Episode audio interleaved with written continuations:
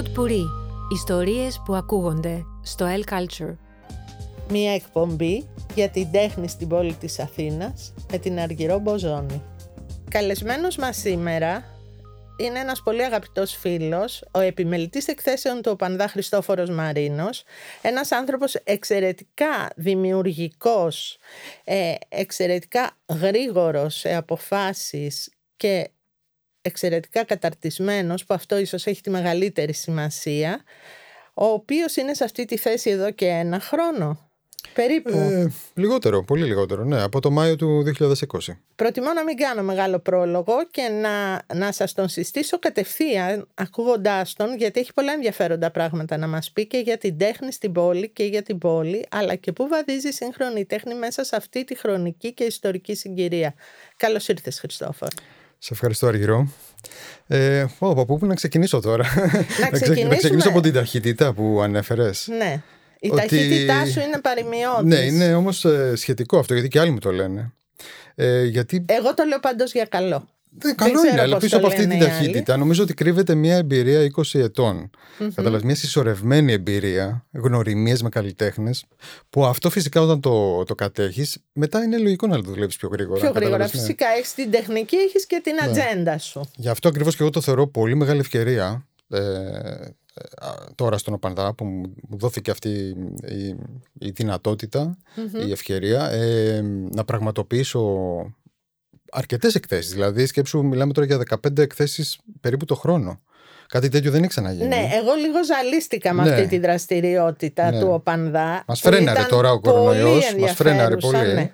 Αλλά... Και είδα και την τελευταία μέσα στον κορονοϊό σχεδόν με το φρένο που υπήρχε. Δηλαδή εννοώ την έκθεση που έγινε στο Πάρκο Ελευθερίας με τα αγάλματα της πόλης, με τα μνημεία. Μια ναι, το έκθεση... Happy Monuments ναι. στο Πάρκο Ελευθερίας. Ακριβώς. Αφιερωμένη στα μνημεία της πόλης και πώς τα αντιμετωπίζουμε Και στο αντιμνημείο. Στο... Και στο αντιμνημείο. Που ήταν πολύ επίκαιρη εξαιτία και μιας παγκόσμιας συζήτησης που γίνεται γύρω από τα μνημεία, τι ιστορία αφηγούνται, τι ιστορία ξέρουμε και ποια είναι η ιστορία που πρέπει να μάθουμε πολλές φορές για να τα αντιμετωπίσουμε μόνο σαν έργα τέχνης ή σαν και ιστορικά τοπόσημα μέσα στην πόλη μας. Ναι, αυτή την έκθεση εγώ τη χάρηκα πάρα πολύ. Να πούμε ότι έγινε σε συνεργασία με την Artworks και ναι. χρηματοδοτήθηκε από το Ίδρυμα Σταύρος Νιάρχος. Χωρίς αυτή την υποστήριξη δεν θα μπορούσε να γίνει. Ήταν μια δηλαδή συμπαραγωγή του Οπανδά με που την είχε νέους καλλιτέχνες και καταξιωμένους. Ακριβώς. Είχε 14 mm-hmm. καλλιτέχνες, εικαστικούς καλλιτέχνες ε, από αυτούς που βράβευσε, ήταν πολύ περισσότεροι, 45 νομίζω στο σύνολο, από αυτούς που βράβευσε η Artworks το 2019. Και ήταν μια έκθεση που τη χάρηκα πάρα πολύ και νομίζω και το κοινό τη χάρηκε πάρα πολύ και οι επισκέπτες ναι. του πάρκου, ε, αυτοί που συχνάζουν δηλαδή στο πάρκο, την αγκάλιασαν την έκθεση γιατί αυτό είναι πολύ σπάνιο. Δεν έγιναν δηλαδή βανδαλισμοί.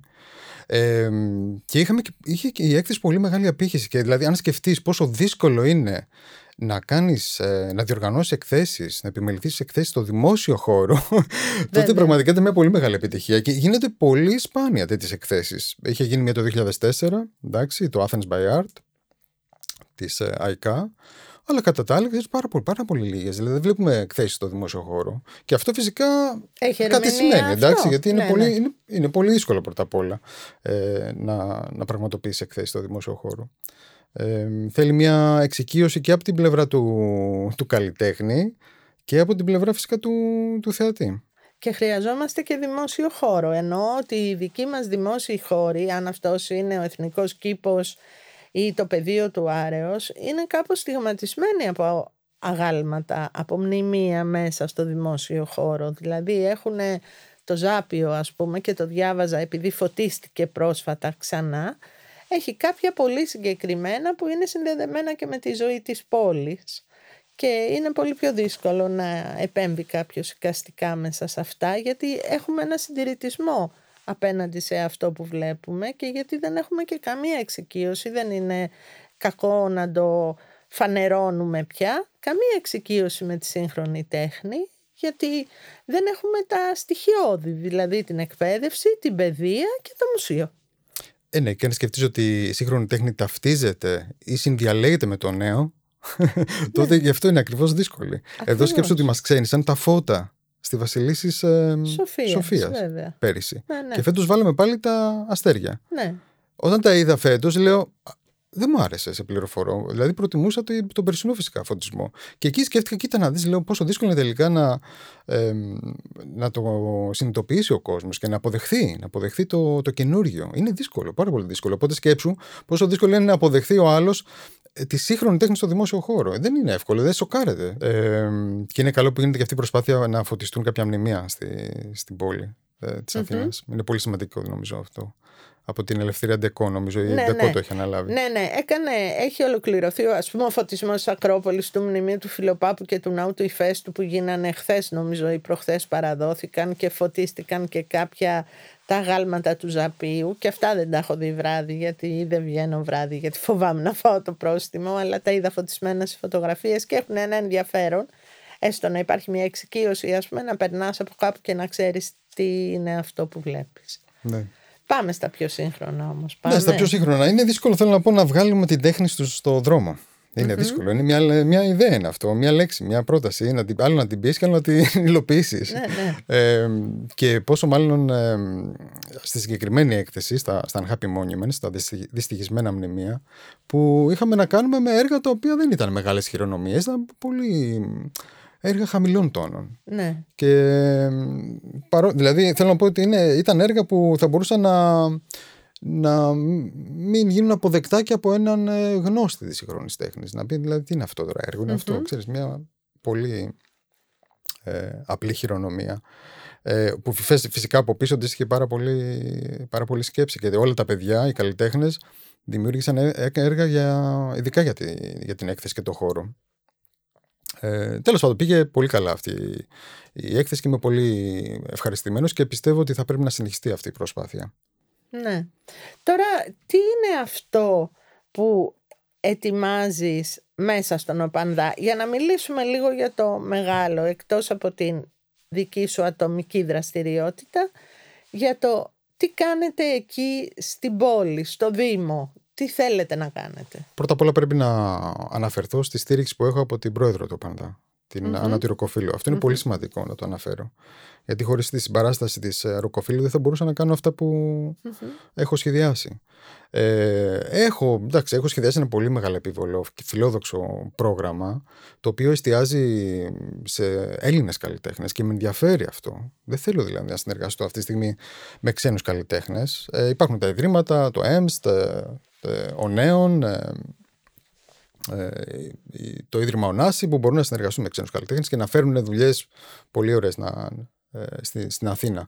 εγώ επικεντρώνομαι στους Έλληνες γιατί βλέπω ακριβώς αυτή την έλλειψη. Βλέπω δηλαδή, την ανάγκη που, που έχουν οι καλλιτέχνες να παρουσιάσουν ολοκληρωμένες προτάσεις. και γι' αυτό ας πούμε έχω συμπεριλάβει περίπου 15 εκθέσεις ετησίως ε, κυρίως με ενδιαφέρουν οι, οι ατομικές παρουσιάσεις. Όπως αυτή η πρόσφατη του Παπαϊλιάκη, για παράδειγμα. Ναι. Μετά δηλαδή έχω προτείνει να, να γίνει μια έκθεση του Βαγγέλη που είναι και αυτός ένας από τους για μένα πιο σημαντικούς ε, Έλληνες ζωγράφους και να παρουσιάσουμε πάλι στο ίδιο, έτσι, στο ίδιο πνεύμα να παρουσιάσουμε τα, τα, τα νέα έργα του, του Βαγγέλη αυτά που έχει κάνει την τελευταία διετία και φυσικά να παρουσιάσουμε και ένα κομμάτι δουλειάς από το 2010 μέχρι σήμερα. Δηλαδή θα έχει έναν αναδρομικό έτσι, χαρακτήρα αυτή η έκθεση. Ε, νομίζω του αξίζει του Βαγγέλη. Και να, είναι αυτό που σου λέω. Δηλαδή για καλλιτέχνες που τους εκτιμάμε και τόσα χρόνια πούμε, παρακολουθούμε τη δουλειά τους, ε, να τους δοθεί αυτή η ευκαιρία για μια έκθεση. Να ξεδιπλώσουν όλο αυτό το πλούτο ναι, τη δημιουργίας τους. Και σε, ναι. ένα χώρο, σε ένα χώρο που έχει ένα κύριο πια.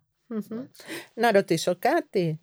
Έχετε δει να αυξάνεται ας πούμε η επισκεψιμότητα, δείχνει ο κόσμος ενδιαφέρον. Η έκθεση του Παπαλιάκη πήγε πάρα πολύ Πάρα πολύ καλά. Και η έκθεση της Μάρος Φασούλη. Ε, αλλά ο, Πα, ο Παπαλιάκης και μέσα, στο, μέσα σε αυτή την πολύ δύσκολη συγκυρία είχε 60 άτομα ε, τις καθημερινές, δηλαδή κάθε μέρα. Και πάνω από 100 το, ε, το Σάββατο και την Κυριακή. Δηλαδή, αν, αυτά τα νούμερα είναι πραγματικά πάρα πολύ, πάρα πολύ καλά. Γιατί θέλω να πω ότι δεν έχει αναδειχθεί πόσο κομβικό είναι αυτό το σημείο στο οποίο βρίσκεται η Δημοτική Πινακοθήκη. Είναι ένα υπέροχο σημείο και έχει πολύ... Ε, το έχουμε πολύ κοτσομπολέψει ως υποβαθμισμένο και δύσκολο κλπ. κλπ.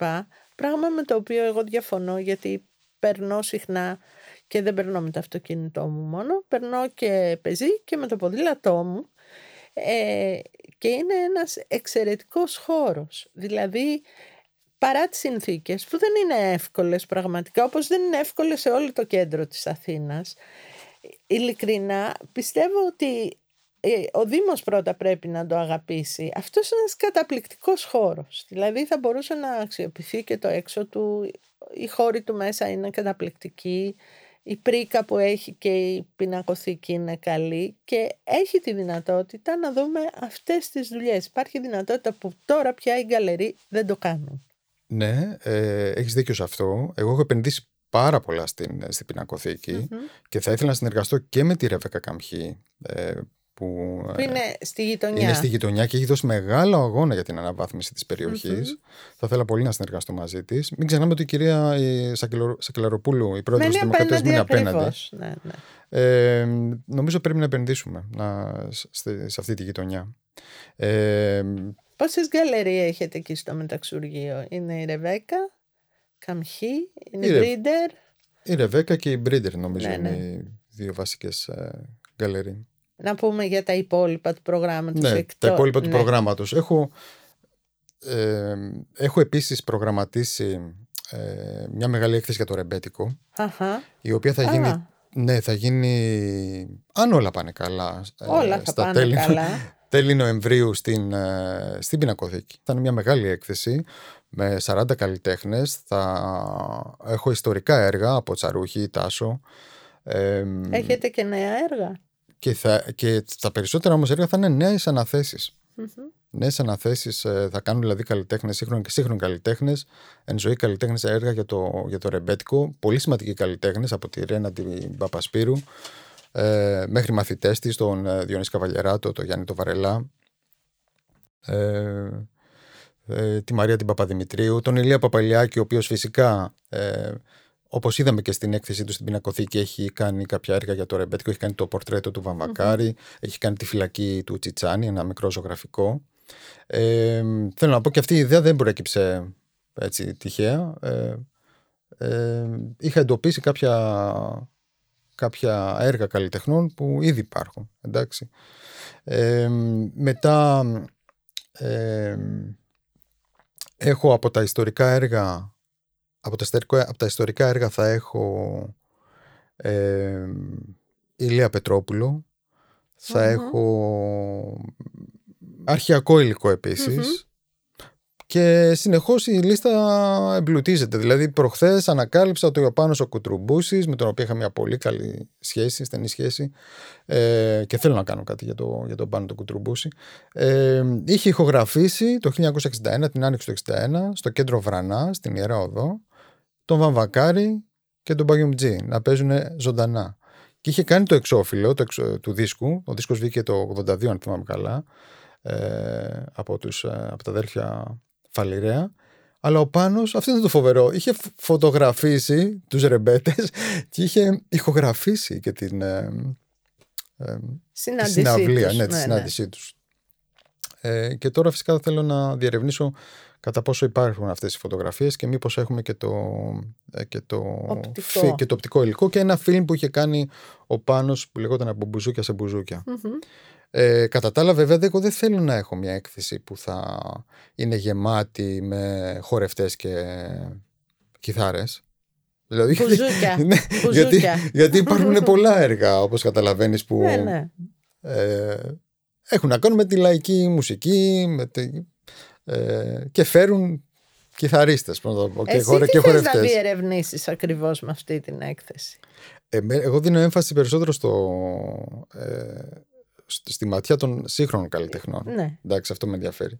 Με ενδιαφέρει και η συναισθηματική σχέση που έχουν ε, οι καλλιτέχνες με το ρεμπέτικο, που συνεχώς με εκπλήσει και την ανακαλύπτω. Δηλαδή, βασίζομαι, μάλλον να το πω διαφορετικά, στο, στα ρεμπέτικα τραγούδια του Πετρόπουλου, το που είναι πολύ εξαιρετικό. Καλά, είναι μνημείο, όπως το έχει χαρακτηρίσει κάποιος αυτό το βιβλίο. Είναι ένα μνημείο για το ρεμπέτικο.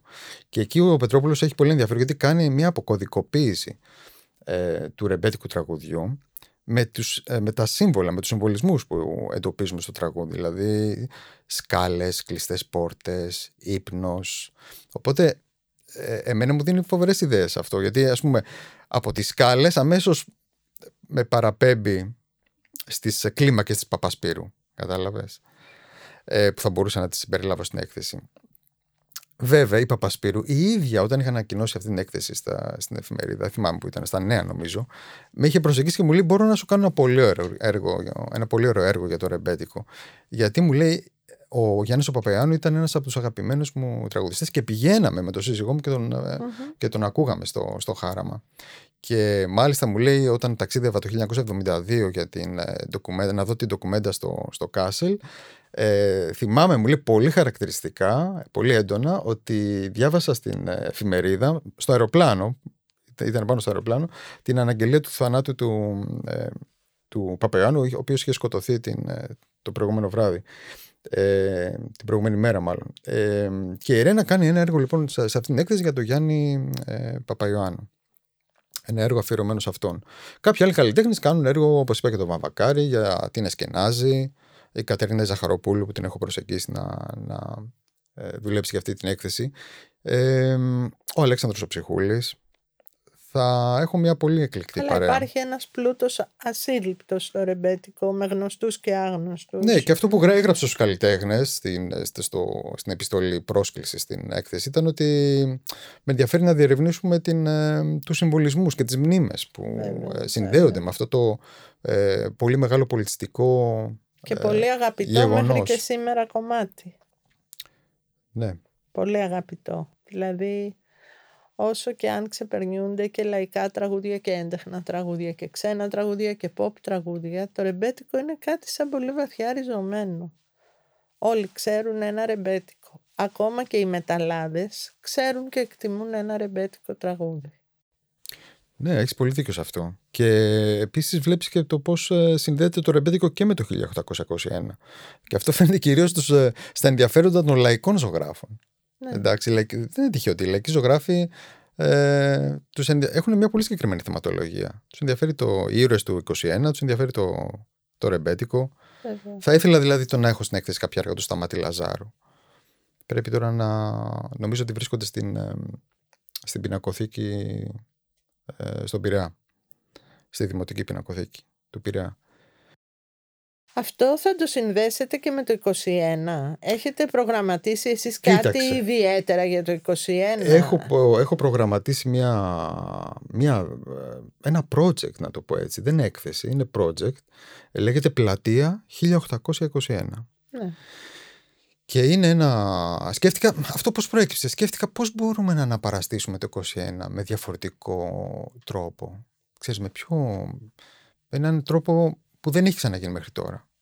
Γι' αυτό, και, αυτό με ενδιαφέρει και στις εκθέσεις. Πώς μπορεί να αναπαραστήσει το ρεμπέτικο, πώς μπορεί να αποδώσεις το ρεμπέτικο, όχι με μια κιθάρα και ένα χορευτή. Κατάλαβες.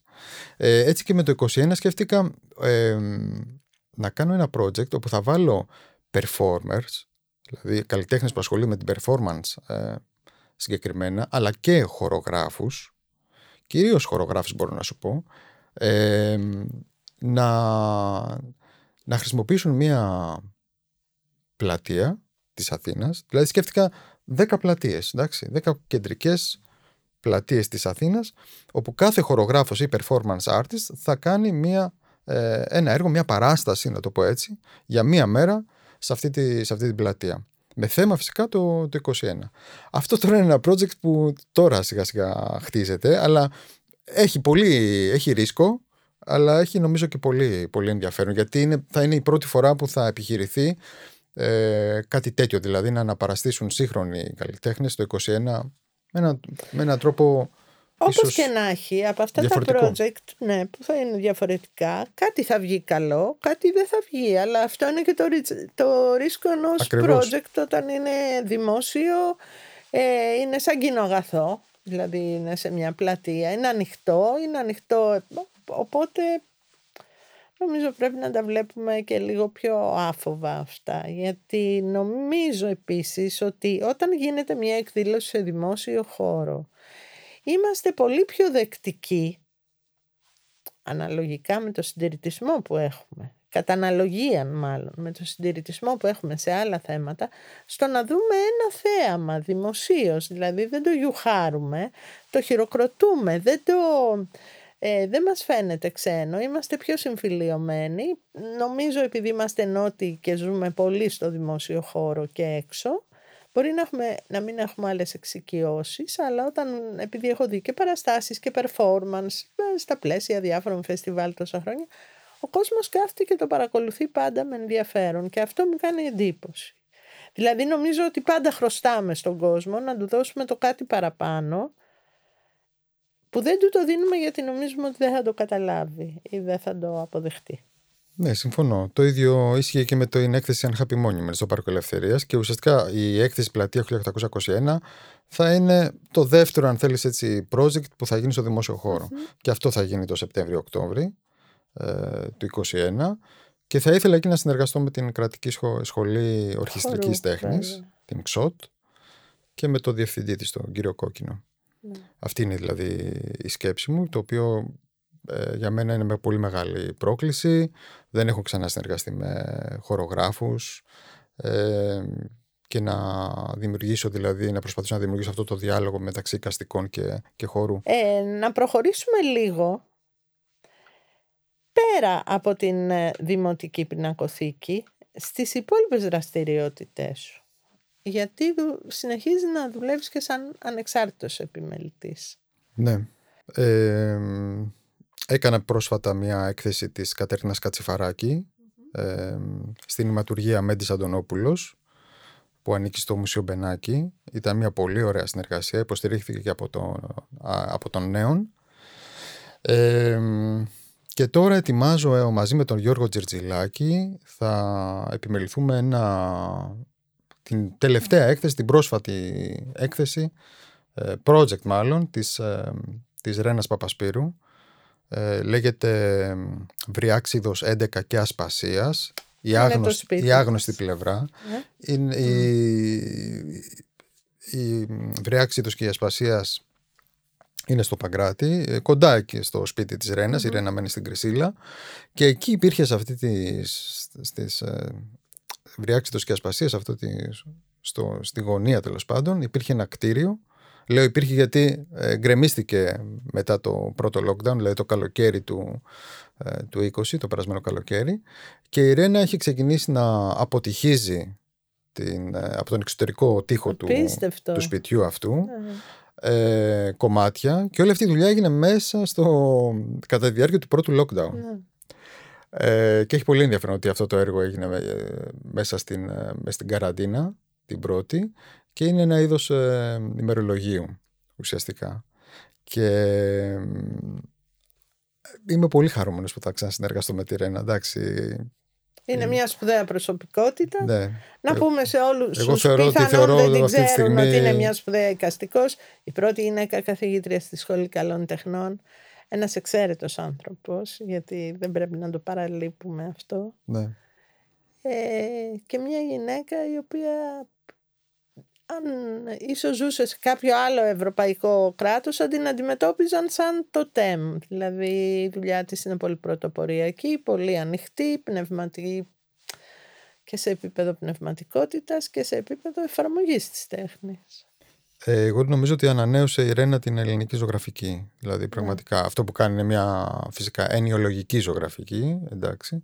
Ε, δεν μπορούσαν να φυσικά να την καταλάβουν τώρα αυτή τη δουλειά τη δεκαετία του 70 και τη δεκαετία του 80 και μάλιστα βλέπω και τώρα και στη, στη, στη μελέτη του έργου της γιατί ουσιαστικά κάνω και το διδακτορικό εγώ για την ε, Παπασπύρου ε, εκθέσεις που γίνονταν ε, με εκθέσεις ελληνικής τέχνης στο εξωτερικό εκθέσεις ζωγραφικής δεν ε, είχαν συμπεριλάβει την, τη Ρένα. Ε, γιατί προφανώς δεν την θεωρούσαν ότι ανήκει ας πούμε στη ζωγραφική του τελάρου οπότε μάλλον με αυτό το σκεπτικό δεν Πιστεύετε ότι μέσα από αυτή τη διαδικασία έχουν αδικηθεί οι Έλληνες καλλιτέχνες; Ε, σίγουρα. Σίγουρα. Δηλαδή ειδικά καλλιτέχνες οι οποίοι ε, πώς να το πω, πατούσαν σε πολλές ε, βάρκες, δηλαδή χρησιμοποιούσαν ας πούμε μια πολυμεσική ε, τέχνη. Ε, ναι. ξέρεις, είχαν ανακατέψει τα μέσα. Ε, ο Τότσικας τώρα, για παράδειγμα. Και λέω για τον Τότσικα γιατί και για ένα άλλο project που ετοιμάζω από το 2018 ε, είναι ένα βιβλίο για το, για το Θανάση, ένα βιβλίο με τα σχέδια για μαχαίρια που έχει κάνει ο, ο Τότσικας και θα κυκλοφορήσει από, την, ε, από το Ίδρυμα Ωνάση. Ελπίζω μέχρι το καλοκαίρι να έχει κυκλοφορήσει.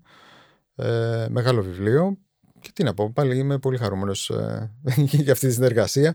Με το Θανάση επίσης ε, με μελετάω το έργο του εδώ και πάρα πολλά χρόνια. Πεςτε μου, ποιο είναι το πιο ενδιαφέρον κομμάτι που συμβαίνει στα οικαστικά σήμερα, στο τοπίο των οικαστικών; Είναι η Σχολή Καλών Τεχνών. Θα, θα σας βοηθήσω. Στο τοπίο εδώ, στην Αθήνα, εννοείς, στην ναι, Ελλάδα. Θα βοηθήσω, στην Ελλάδα. ναι. Είναι η Σχολή ναι. Καλών Τεχνών, δηλαδή είναι οι άνθρωποι που βγαίνουν. Είναι γιατί γίνονται πιο τολμηρές εκθέσεις από όσο παλιά ή ρισκάρουν. Είναι γιατί έχουμε συλλέκτες οι οποίοι ψάχνονται πιο πολύ από τους προηγούμενους ή πάμε σε μια πεπατημένη διαρκώς. Δηλαδή ας πούμε στην Αθήνα για παράδειγμα και τον Πειραιά για να μην τον αδικήσω γιατί και εκεί σε ένα δρόμο τρεις γκαλερία άνοιξαν μόνο μιας ανοίγουν καινούργιοι χώροι αυτό. Αυτό μας βοηθάει ε, φυσικά ε, μας βοηθάει, αλλά πρέπει να το, νομίζω ο καθένας να το ερμηνεύσει αυτό, να δώσει τη δική του ερμηνεία, δεν ξέρω. Θέλω να πω, δεν, δεν είναι καθολικό. Όχι, δεν είναι τίποτα καθολικό, ούτε ναι. η συζήτηση που κάνουμε είναι... Ναι. Ε, εννοώ... Ε, ότι έχουν αλλάξει τα πράγματα, ότι έχει αλλάξει το τοπίο, δεν το συζητάμε. Ότι σκέψου, συζητούσαμε την Παπασπύρου ε, για το πόσο καθοριστική ήταν η αλλαγή ε, όταν η καλών τεχνών μεταφέρθηκε από το Πολυτεχνείο στην Πυραιός. Όπου ξαφνικά, αυτό έγινε το 1993, όπου ξαφνικά οι καλλιτέχνες, οι φοιτητές μας, οι σπουδαστές, μπορούσαν να δουλέψουν σε πολύ μεγάλους χώρους. Αυτό ξέρεις τι σημαίνει. Και σε ένα διαφορετικό τοπίο που είχε και ένα πολιτικό χαρακτήρα όλη αυτή η μετακίνηση. Εντάξει, έβγαζε τη σχολή από έναν ακαδημαϊσμό και την πήγαινε σε ένα πρώην εργοστασιακό κέλυφος με όλη βέβαια με όλο αυτό το κουκούλι του Πασόκ που υπήρχε τότε όχι με την κακή έννοια, με την καλή εννοώ ότι οι αλλαγές ήταν κάπως πιο εύκολες ειδικά σε εκείνο το κομμάτι της δεκαετίας του 80 και αυτό ήταν κάτι καταπληκτικό. Επίσης το ότι το έκανε ένας πάρα πολύ πρωτοπόρος και ε, πρίτανης ο Κεσανλής. Ε, δηλαδή ήταν ένα σημάδι των καιρών. Γι αυτό αυτή, αυτή, η αλλαγή, αυτή η αλλαγή δεν ήταν καθόλου αποδεκτή. Όχι βέβαια. Εκείνη την περίοδο. Εγώ τότε φυσικά δεν, εντάξει, δεν, ε, δεν ήμουν στο χώρο, αλλά τα συζητάω τώρα με την Παπασπύρου, για παράδειγμα. Δεν ήθελαν οι καθηγητές να, να μεταφέρουν τα εργαστήριά τους στην, στην Πυραιός. Κατάλαβες; Πολύ λίγοι έκαναν το. Και αυτό έγινε όλο σταδιακά. Η, η μετάβαση δηλαδή έγινε σταδιακά. Ναι. Αλλά θέλω να σου πω πόσο σημαντικό ήταν για τους φοιτητές που μπορούσαν να δουλέψουν σε πολύ μεγάλους χώρους και αυτό αυτομάτως κάτι το οποίο δεν είναι διακριτό. δικό τους χώρο, ναι. μακριά από την υπόλοιπη ακαδημία, τα πανεπιστήμια, δηλαδή σε ένα κάμπους που ήταν, δεν είχε ξαναγίνει στην Ελλάδα, αν το σκεφτούμε τώρα. Δεν υπάρχει αυτό το κάμπους πουθενά στην Ευρώπη. Δεν υπάρχει. Το είχε πει και ο Λάπας κάποια στιγμή. Ποιο, ποιος, ποιο κάμπους έχει μέσα και ένα καταπληκτικό εκθεσιακό χώρο όπως το ναι, Νίκος ναι, ναι, Όχι μόνο εκθεσιακό, και έχει αυτά τα, αυτούς τους χώρους... τα περιβόλια, ακόμα και έχει κήπους, έχει χώρους καταπληκτικούς. Δεν, υπάρχουν, δεν ναι. υπάρχει αυτό. Αλλά θέλω να σου πω πώς αυτή όμως η αλλαγή, αυτό πώς να το πω, συνέβαλε στην, ε, αλλαγή, στην μεταμόρφωση της ελληνικής τέχνης αυτή, ναι. αυτή η αλλαγή. Που φυσικά δεν, ήταν, δεν μπορούσε να το αντιληφθεί ο άλλος ε, εκείνη τη στιγμή. Θέλω να πω, τα, τα, τα σημαντικά έτσι, καθοριστικά συμβάντα δεν τα, δεν τα συλλαμβάνεις, δεν τα αντιλαμβάνεσαι τη στιγμή που συμβαίνουν. Καταλαβέ. Πρέπει να, υπάρχει, να περάσει ένας χρόνος για να συνειδητοποιήσεις την αλλαγή. Με άλλαξε, η ελλη- άλλαξε η ελληνική τέχνη. Από μια τέτοια μετάβαση, ε, από μια αλλαγή κτηριακών ας πούμε υποδομών. πώς να το πω. Ε, θα κάνω μια τελευταία ερώτηση που αφορά την κρίση και τον κορονοϊό. Πιστεύετε ότι αυτά τα δύο πράγματα, την κρίση ε, που είναι τώρα 10 χρόνια, αν πούμε ότι βγήκαμε ημερολογιακά από αυτό, έχει επηρεάσει την ελληνική τέχνη; Έχουμε δει τα αποτυπώματα αυτής της επιρροής ή τα περιμένουμε; Και του κορονοϊού φαντάζομαι τα περιμένουμε γιατί κάποια έργα θα μας έρθουν από εκεί. Αυτό το τελευταίο σίγουρα το βλέπουμε. Δηλαδή, σίγουρα βλέπουμε καλλιτέχνες όπως η Παπασπύρου, για παράδειγμα, που αναφέραμε, που δούλεψε την ε, τελευταία της δουλειά κατά τη διάρκεια του πρώτου lockdown. Και φυσικά η δουλειά αυτή χαρακτηρίζεται. Δηλαδή, είναι ένα. Ξέρεις, ένα memento mori. Είναι ναι, ένα παιδί, ένα παιδί του εγκλισμού, ας πούμε. Ναι, και υπάρχουν πάρα πολλοί καλλιτέχνες που έχουν δουλέψει ενότητες έργων μέσα στην ε, καραντίνα. Οπότε χαρακτηρίζεται η δουλειά. Τώρα από την άλλη, εγώ τι να σου πω, ε, συζητούσαμε τη Λορένη Αλιμαντήρη τις προάλλες, μια πολύ σημαντική για μένα ε, γκαλερίστα που άφησε πραγματικά το αποτύπωμά της στην πρώτη δεκαετία του. Να πούμε του ότι αιώνα. ήταν η ιδιοκτήτρια της Γκαζόν Ρούζ, Μπράβο. μια από τις πρώτες γκαλερί που πήγανε και Ναι. downtown και... Από το 2002-2003 μέχρι και το 2012 που έκλεισε η γκαλερί, έκανε καταπληκτικές εκθέσεις. Δηλαδή και νομίζω Ναι. χαρακτήρισε εκείνη την πρώτη δεκαετία. Ε, δεν άντεξε. Και συζητούσα τώρα τις προάλλες με τη Λορένη και τη έλεγα πόσο μας λείπεις, ας πούμε, πόσο μας λείπουν ε, πραγματικά ε, άνθρωποι σαν και εσένα στον χώρο. Και της έλεγα ότι εγώ προσωπικά της- ότι αισθάνομαι σαν ε, να έχω επιβιώσει μετά από μια καταστροφή. ναι, ναι. Που έτσι είναι, δηλαδή, και αν το σκεφτείς. Ε, λοιπόν, σαν survivor της Αλλάζουνε, καταστροφής κατάλαβες, αλλάζουνε. αυτής Ναι, που αλλάζουν. έχει συντελεστεί στον κόσμο γιατί θα αφήσει πολύ βαθιά αχνάρια εύχομαι στην τέχνη να αφήσει και πολλά καλά αχνάρια ε, θέλω να ευχηθώ στην, ε, ε, στον Οπανδά, ας πούμε, όχι στον Οπανδά, όμως σε σένα και στη Δημοτική Πινακοθήκη της Αθήνας σαν βάση. Ε, Είναι και άλλοι χώροι, είναι και το κέντρο Και τους τεχνών, άλλους ναι. χώρους, αλλά ας πάρουμε ένα που είναι λίγο πιο πολύπαθο, δεν πειράζει που έχω σε αυτό αδυναμία. Ε, πραγματικά να γίνουν αξιαγάπητα από τους Αθηναίους γιατί τους αξίζει και εύχομαι όλες οι εκθέσεις που θα δούμε να είναι ανεξάρτητα από το πόσο σημαντικές είναι, να είναι ένα κομμάτι της καθημερινότητάς μας γιατί αυτό θα μας βοηθήσει να αντιληφθούμε και την πόλη με εντελώς διαφορετικά μάτια. Αυτός είναι ο στόχος και τον περιέγραψες καλύτερα από μένα. σε ευχαριστούμε πολύ Εγώ σε ευχαριστώ, Χριστόφορε. Αργύρο. Θα Σε τα ευχαριστώ. πούμε πάλι μέσα σε αυτή τη χρονιά, την, στην επόμενη χρονιά που εύχομαι να είναι λιγότερο ταραγμένη από την τωρινή. να είμαστε καλά και θα κάνουμε πολλά να πράγματα. είμαστε καλά.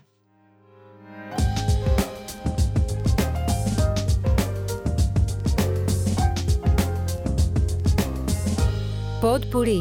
Ιστορίες που ακούγονται στο El Culture.